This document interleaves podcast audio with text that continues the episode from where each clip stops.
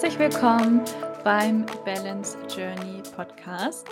In der heutigen Folge soll es darum gehen, was es so zu beachten gibt, wenn wir künstliche Verhütungsmittel bzw. ja hormonelle Verhütungsmittel absetzen wollen und wie wir unseren Körper am besten dabei unterstützen können. Das heißt, wenn du aktuell noch die Pille nimmst, die Hormonspirale hast, Verhütungspflaster, NuvaRing und so weiter, was es da aktuell alles so an hormonellen Verhütungsmitteln auf dem Markt gibt und du das Ganze gerne absetzen möchtest, aber noch nicht so recht weißt, wie beziehungsweise wie du deinen Körper am besten unterstützen kannst, um dass ja keine Nebenwirkungen beim Absetzen auftreten dann ist die Folge auf jeden Fall für dich.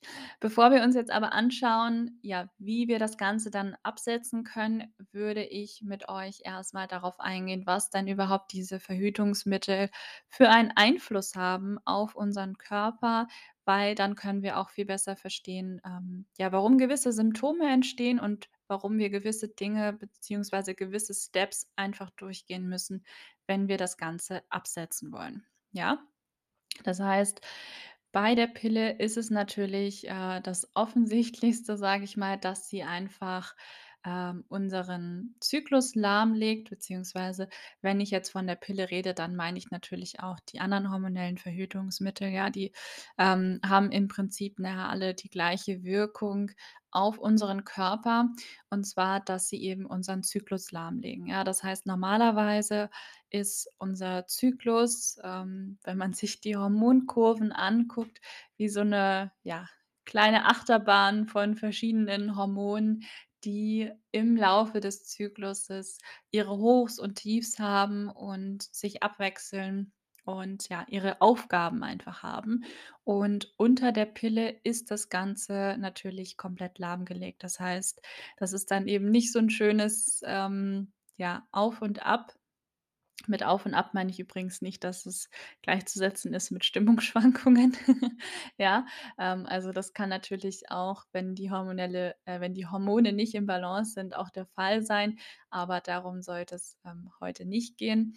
Ähm, bei der Pille ist es dann eben so, dass die Hormonkurven, ja, einfach, wie gesagt, lahmgese legt sind. Das sieht dann ungefähr so aus, wie wenn man, ja, normalerweise, ähm, auf 'nem Monitor 'n Herzschlag sehen würde und der Herzschlag dann ausbleiben würde und das einfach nur noch 'ne durchgezogene Linie ist, ja, was im Prinzip Herzstillstand heißen würde. So sieht das dann auch bei den Hormonkurven aus. Das heißt, wir haben dann einfach nur ja, meistens, ähm, ein künstliches, ähm, Östrogen und ein künstliches Progesteron in der Pille. Und die sind dann sozusagen einfach beide 'ne durchgezogene Linie und immer aufm selben Level. Und legen einfach alles andere lahm, ja? Und das heißt auch, wenn wir dann nach 3 Wochen, zum Beispiel bei der Pille, ähm, oder auch beim NuvaRing, ähm, dann unsere Pillenpause haben, beziehungsweise, ja, diese eine Woche, wo man eben seine Periode in Anführungsstrichen bekommt, wir nicht wirklich unsere Periode haben, sondern eine Hormonentzugsblutung. Und diese Hormonentzugsblutung wäre an sich rein medizinisch nicht mal so wirklich notwendig. Ähm es ist natürlich, ähm, für den Körper immer noch so 'n bisschen so 'ne Art Reinigung, wenn wir dann, ähm, eben bluten und halt nicht die Pille die ganze Zeit durchnehmen. Aber an sich ist es so, dass diese Art Pillenpause eher dazu da ist, um uns das Gefühl zu vermitteln, als hätten wir irgendwie noch 'n natürlichen Zyklus und das tatsächlich auch damals die Intention war des Ganzen, ähm, als die Pille auf 'n Markt gekommen ist in den 1960ern, weil dort Verhütungsmittel noch nicht zugelassen waren offiziell, ja? Das heißt, es war verboten zu verhüten und das hat dann einfach dazu geführt, dass man diese Pillenpause eingeführt hat, damit man die Pille nicht als Verhütungsmittel, sondern als Zyklusregulationsmedikament verschreiben konnte. Ja, das heißt, ähm, diese Pillenpause, in der man seine ähm, diese Hormonentzugsblutung bekommt, ist eigentlich eher noch mehr 'ne politisch religiöse Sache, als dass es irgendwie biologisch irgend 'n Sinn und Zweck hätte. Und ja, das heißt, so viel erst mal, ähm, zum Thema, was mit dem Hormonkreislauf äh, mit dem hormonellen Regelkreislauf passiert unter hormonellen Verhütungsmitteln.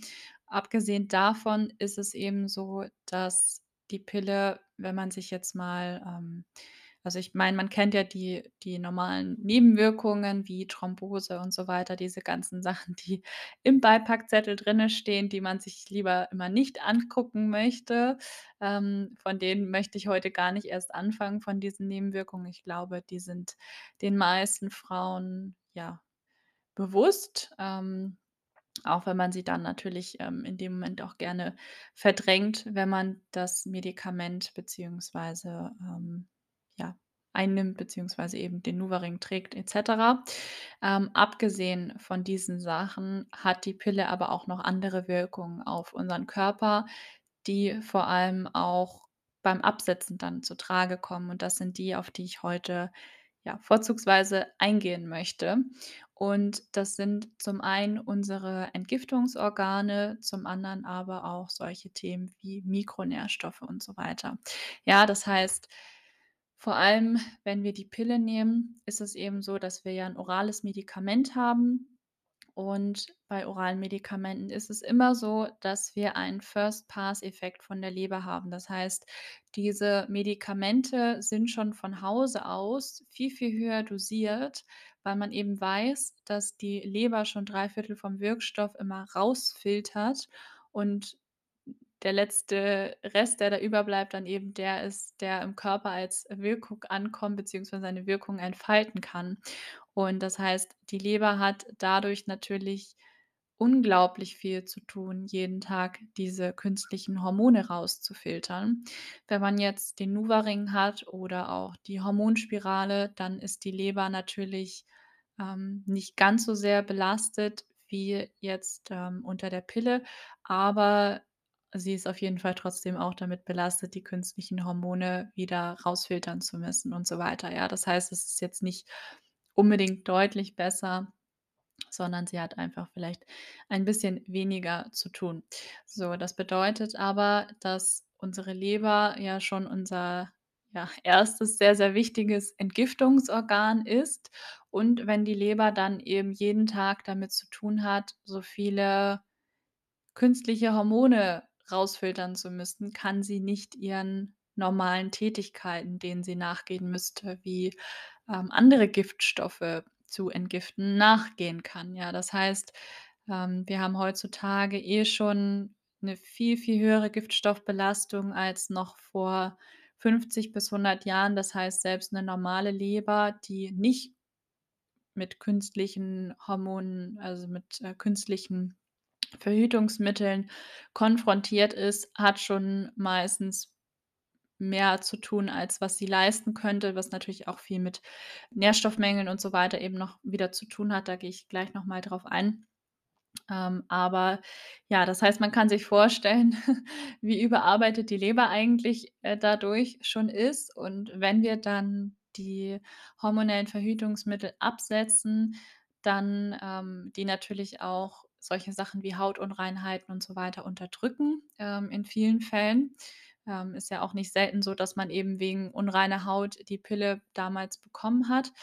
Dann ist es natürlich so, dass der Körper anfängt, wieder über die Haut zu entgiften. Und wenn der Körper über die Haut entgiftet, dann ist es ein Anzeichen davon, dass die Entgiftungsorgane einfach schon länger überlastet sind, ja. Das heißt, ein wichtiger Punkt, ähm, wenn wir hormonelle Verhütungsmittel absetzen wollen, ist auf jeden Fall, die Entgiftungsorgane wie die Leber, aber auch die Niere und das Lymphsystem und so weiter vernünftig zu unterstützen, ähm, mit, ähm, spezifischen Mitteln. Ja, das kommt auch immer so 'n bisschen auf die Person drauf an, was da die beste Strategie ist. Äh, mir ist immer ganz wichtig, dass man wirklich, ähm, ja, individuell die Präparate, ähm, auswählt und nicht einfach pauschal irgendwie was einnimmt, weil mit pauschalen Sachen kommt man in der Regel im Leben nicht so viel weiter, ja, und auch hier beim Thema Pille absetzen ist es eben auch der Fall.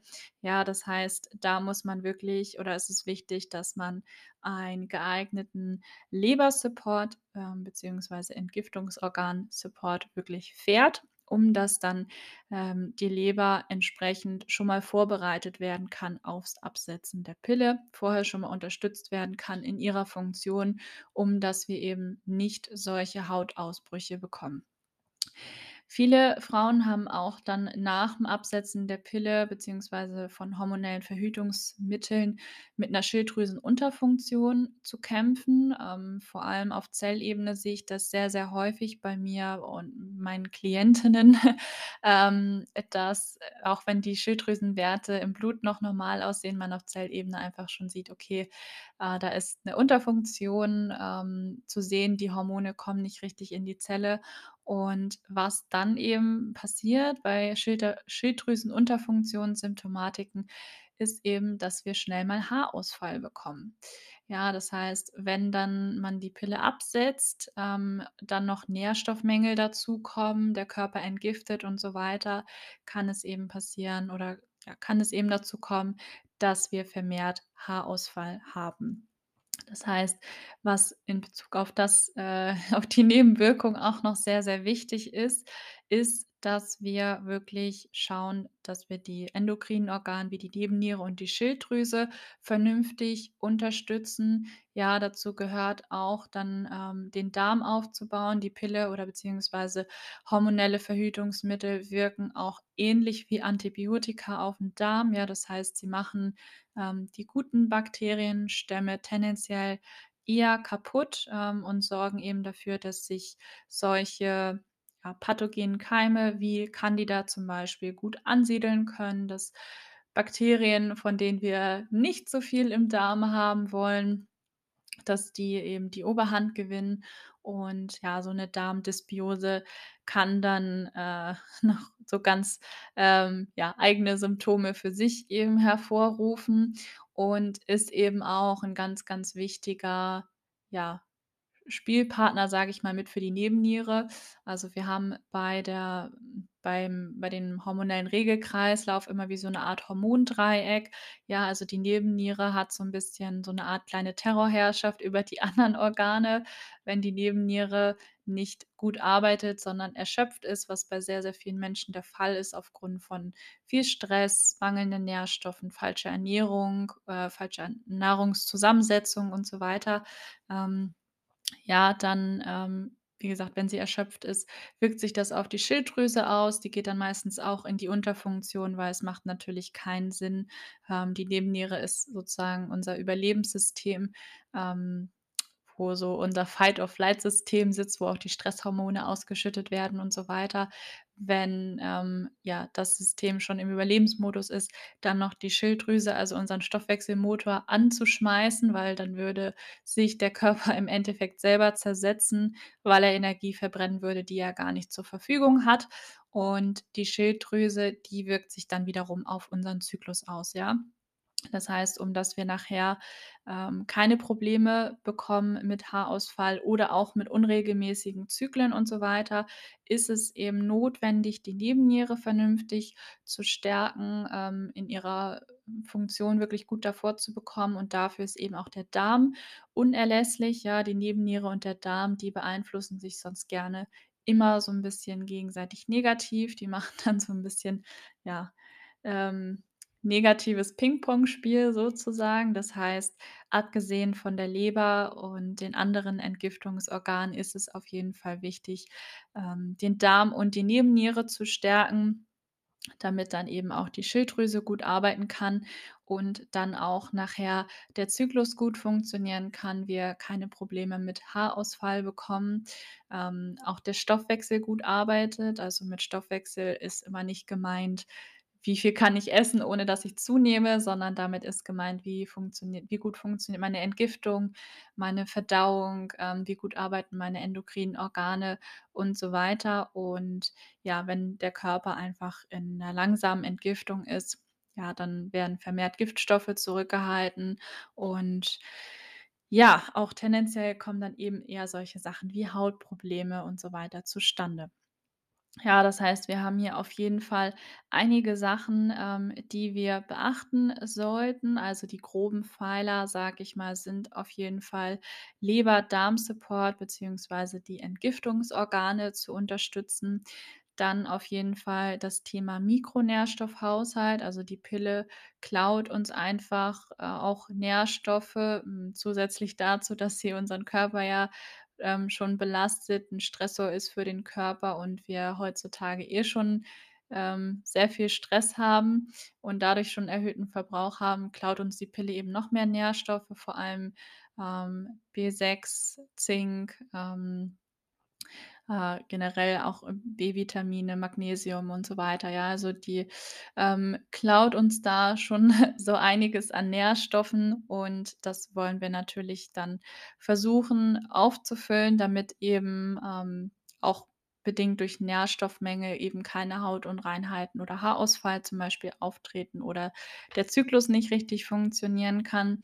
Und dann ist natürlich auch das Thema Ernährung noch sehr, sehr wichtig. Ja, da wirklich eine hormonfreundliche Ernährung zu gestalten und die kann wirklich von Person zu Person unterschiedlich aussehen. Also, ähm, ich sehe das ja aufm Markt, äh, mittlerweile schon also, ich beschäftige mich ja schon seit 8 Jahren mit diesen ganzen gesundheitlichen Themen und ich sehe eigentlich auf dem Ernährungs und Fitnessmarkt so den einen Ernährungstrend nach dem anderen. Erst war's, ähm, vegan oder beziehungsweise dieses, ähm, ja, Clean Eating, wo ich noch sagen muss: „Okay, da sehe ich noch den meisten Sinn dahinter, wirklich auf die Inhaltsstoffe zu achten, dass das alles relativ clean ist.“ Ähm, dann kam vegan, dann kam Keto, dann kommen wieder irgendwelche Sachen wie Intervallfasten, TCM und so weiter.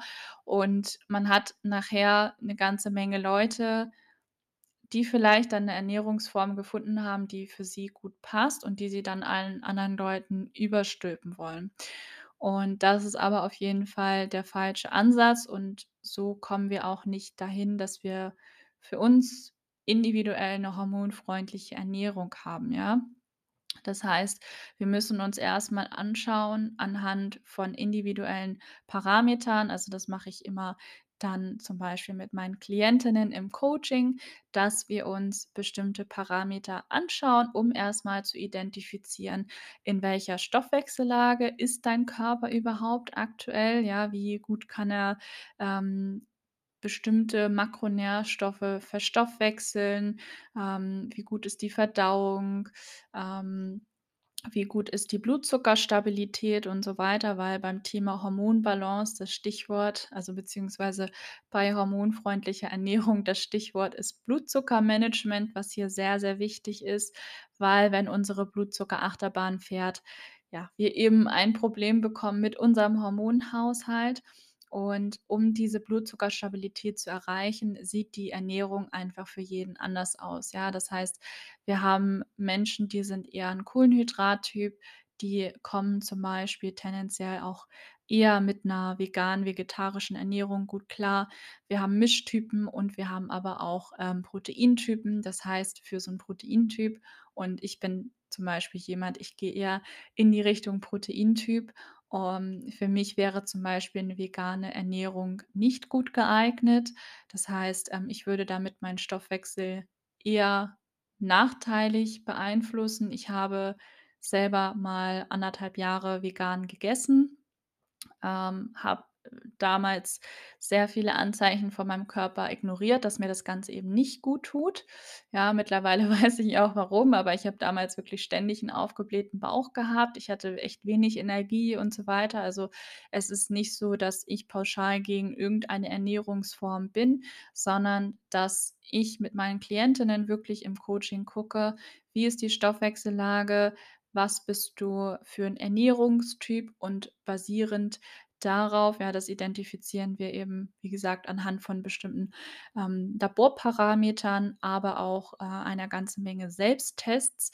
Ähm, anhand dessen können wir wirklich dann die individuelle hormonfreundliche Ernährung für dich rausfinden, ähm, sodass du dich damit auch wohlfühlst, dass es dir gut geht und dass dir nicht einfach irgendwas übergestülpt wird, nur ja, weil man davon so überzeugt ist sozusagen. Ich weiß, ähm Gerade was das Thema, ähm, vegan angeht, gibt's da heutzutage sehr, sehr viele Dokus und so weiter auf Netflix. Ich kenne die auch alle. Ich habe auch einige Bücher gelesen zu dem ganzen Thema, natürlich damals, als ich mich da selber mit beschäftigt habe.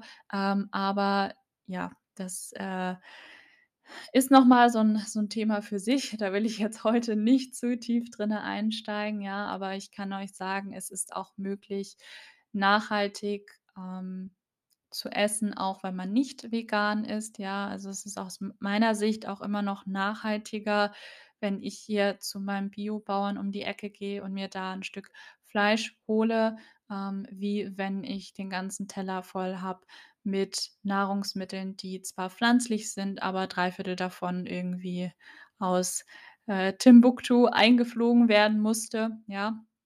Also, ähm, das sind so Sachen wenn man sich so was anschaut, darf man das auch gerne immer noch mal so 'n bisschen infrage stellen. Und wie gesagt, einfach auch gucken, was passt für meinen Körper am besten, womit funktioniert er am besten. Und ja, wenn das jeder machen würde, dann, ähm, ja, würde, glaube ich, auch das Thema Nachhaltigkeit gar nicht so arg hochkommen. Ja, dass Massentierhaltung nicht gut ist, darüber brauchen wir uns gar nicht erst unterhalten. Das würde ich auch niemals empfehlen. Ähm, aber ja, ähm, per se gegen tierische, äh, Lebensmittel, ähm, ist erst mal an sich nichts einzuwenden, wenn man, wie gesagt, auf die Qualität achtet und natürlich auch darauf achtet, was sind das für Lebensmittel. Also, solche Sachen wie Milchprodukte oder so, grade Kuhmilchprodukte empfehle ich zum Beispiel auch nicht. Aber ja, solche Sachen, ähm, wie vernünftiges Fleisch, ähm, oder nachher vielleicht auch mal Ziegen oder Schafsmilchprodukte oder vernünftige Eier oder Fisch, ähm, da ist auf jeden Fall nichts gegen einzuwenden. Ja, das heißt, ähm, man wird da auf jeden Fall das Passende für dich finden.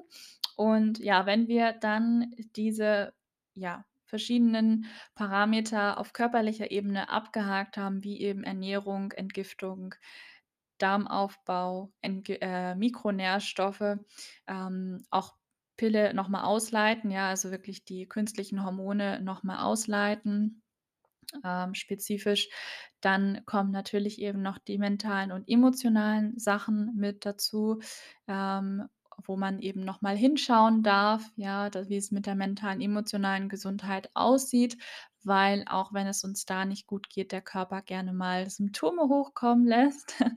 Und ja, das heißt, wenn man diese ganzen Komponenten, also das Thema Pille absetzen, wirklich ganzheitlich angeht, dann braucht man sich da auch keine Gedanken zu machen, dass da so großartig viele Nebenwirkungen hochkommen.